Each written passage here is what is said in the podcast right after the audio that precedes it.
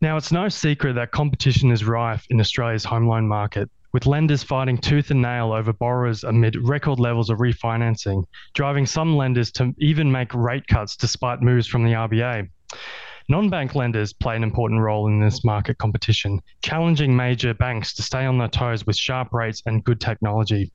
So, on that note, I'm pleased to say we're joined by Brodie Haupt, co-founder and CEO of one of Australia's leading non-bank lenders, WLTH. Brodie, welcome to the Savings Tip Jar podcast. Thanks for having me, James. It's good to have you on here, Brodie. So we'll first talk about the big elephant in the room, the RBA uh, and their movement on Tuesday afternoon. Um, I noted earlier that you at WLTH could kind of see it coming. So what does this hike mean? Um, how high will the RBA go, and what does this mean for a lender? You know, you, you talked about bond yields and things like that. But what does this mean for WLTH? Yeah, it's actually a really good question. And, um, you know, even a lot of the experts in the space have been struggling uh, to ascertain where the RBA is going. And there's obviously been a lot of uh, media come out about the structure of the RBA and the new RBA board that's been put forward as well. So, look, you know, we had a little bit of a, uh, internal information that helped us get ahead of of understanding where the RBA would go with this rate rise, and that's purely based on the source of our funds. So we're not a balance sheet lender. Uh, we source funds from a warehouse facility, uh, and then we on lend them to our customers. So we've got a really close relationship with the two warehouse funders that we utilise, and speaking with them about um, you know some of the bond yields and, and uh, bond rates and the cycles that are happening. Uh, they could anticipate that we would have probably one more uh, interest rate rise, which went through on Tuesday.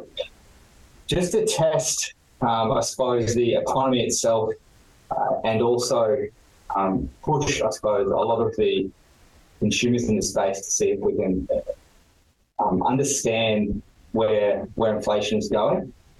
And I suppose for the RBA, this will probably be the last one for now. They'll wait for the next results of, of inflation results to come out and then make a decision from there.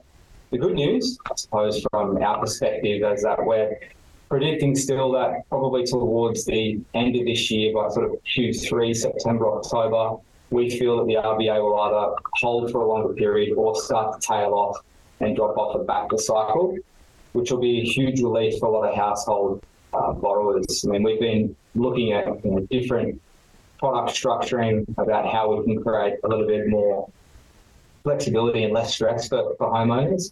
Um, household pressure is stress saver, uh, two year fixed only owner occupied loan. So the borrower is only paying for the interest only proportion for a two year period, just so they can ride uh, this interest rate rising wave and make sure that they've got security around their repayments and their repayments will be less than what their principal and interest repayments would have been if they're moving from a principal interest to an interest only uh, product. Now, Brodie, as I mentioned earlier, um, we're seeing so much competition in Australia's home loan market. Um, and I guess one of the major challenges for non bank lenders, such as uh, WLTH, is uh, a lot of the cashback offers that, that some of the kind of bigger banks have been offering. You know, we've seen some offering up to five or even $6,000 cashback to people refinancing.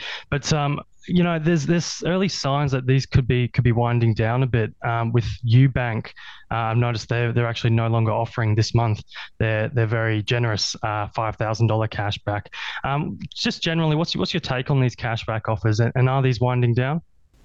Yeah, actually, um, I wasn't I wasn't uh, prepared for this question, but it's an awesome one. We have this conversation internally all the time. What we see it as is the, the major banks failing really to understand their unit economics uh, around the cost of acquisition for a customer. They've become quite lazy. So rather than trying to you know, generate and invest in education to their borrowers and, and, customers, they go, look, for retention, rather than you moving, the CBA being you know, really guilty of this, they're offering upwards of, I've heard in some cases, $7,000 to retain a customer just because they don't want to lose them and they know that their cost, uh, customer acquisition cost is higher than that when you're looking at that unit economic cost per settled loan.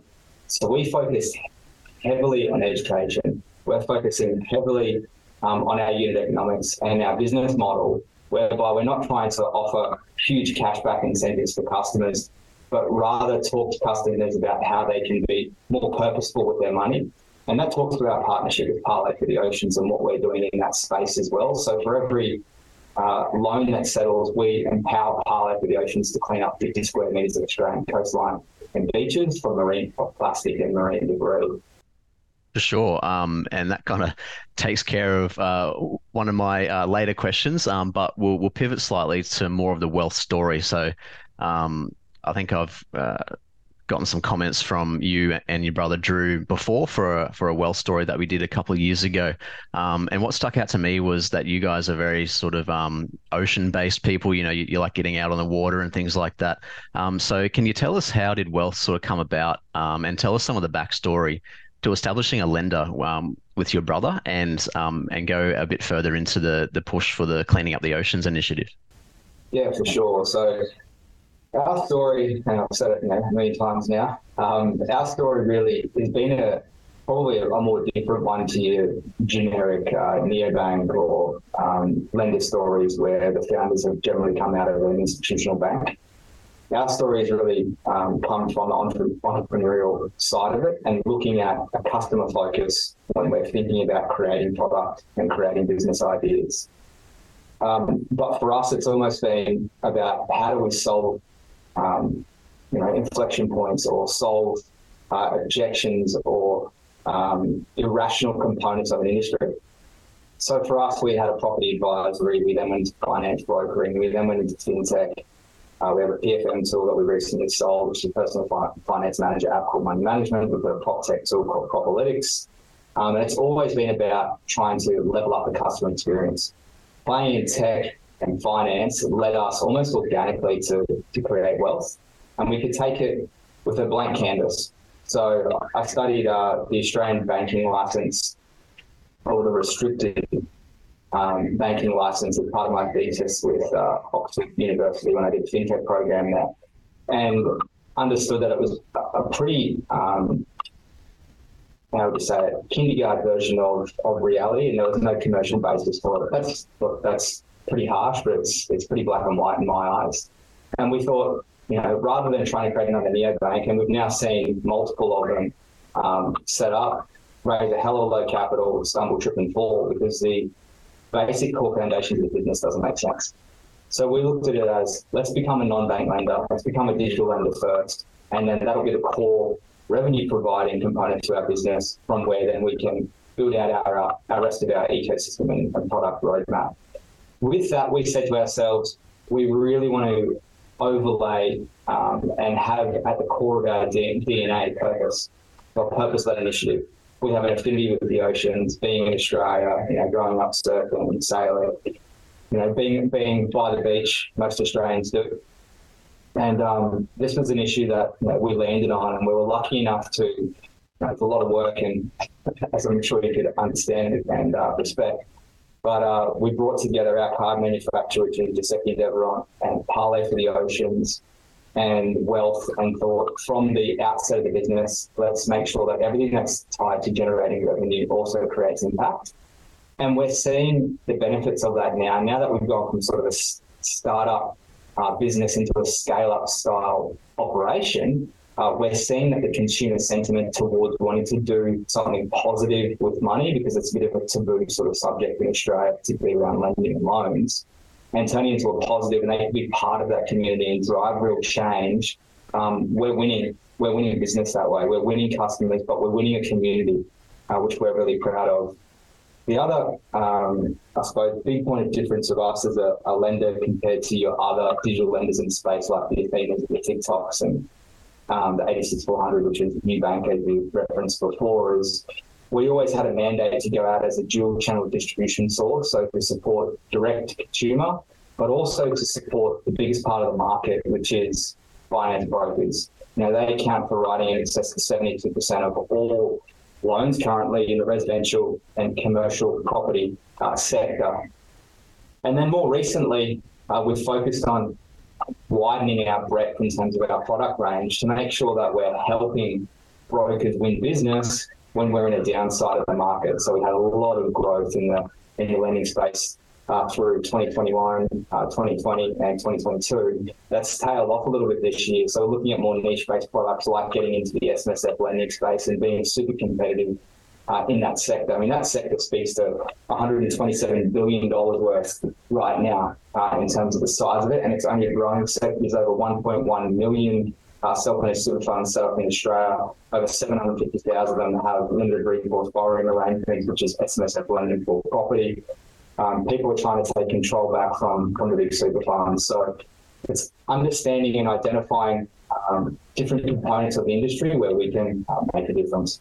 Just on a slightly different, I mean, you mentioned weighing up the commercial viability of becoming a bank and instead deciding to focus on being a, uh, a non-bank. Um, obviously, non-bank lenders uh, they, they come with their advantages and disadvantages. Um, I guess you know maybe one of the disadvantages could be that yeah, some people have this this stigma attached to um, to non-bank lenders that, that you can't really trust them, you can't really borrow from them. Can you expand a little bit on um, some of the advantages and disadvantages of um, of non-bank lending? Sure. I mean, there's multiple layers to that question. It's a really good one. Um, first of all, you know, from our perspective, we're always thinking about the customer, so the customer experience. The, the general disadvantages of non-bank lending in the past or, or lending from mortgage managers has been um, the difference or the siloing of each loan into a different customer portal. So you have one loan funded here by XYZ, one loan funded here by a different funding warehouse or a different solution or a different funding source or a different customer portal. So we've solved for that. We've brought in our own single customer portal, the WLTH Portal, which brings in multiple sources of funding, displays it in one customer portal, and has all the security um, led elements in there. We have the same capability as any digital or neobank we have the same capability. You know, we've got cards in market, cycle the first, world first, which we're super proud of. Um, these are recycled ocean plastic cards. We have fully functioning offsets, multiple offsets. We've got all the bells and whistles features. It's a beautiful experience for the customer. So for us, that's the first thing that you have to tackle head on and, and solve for. The second component around trust um, is just about helping and educating your customers and also brokers about what it looks like. Why are people um, carrying that sentiment of not trusting uh, a non-bank? Is it around the financial claim scheme? You know, if we partner with a um, an ADI, which an ADI supplies our offset accounts, does that uh, secure the customer under that same scheme? So it's about changing the narrative and helping drive education. And consumers are smart. For too long, the banks have marketed to consumers like they're monkeys or idiots, which we take the opposite sentiment. We think, let's give them all the information. Sure, they may not understand it all, but then let's then help take them through that journey uh, and bring them along for the ride. Brodie, before we wrap up, um, I think I'll just ask.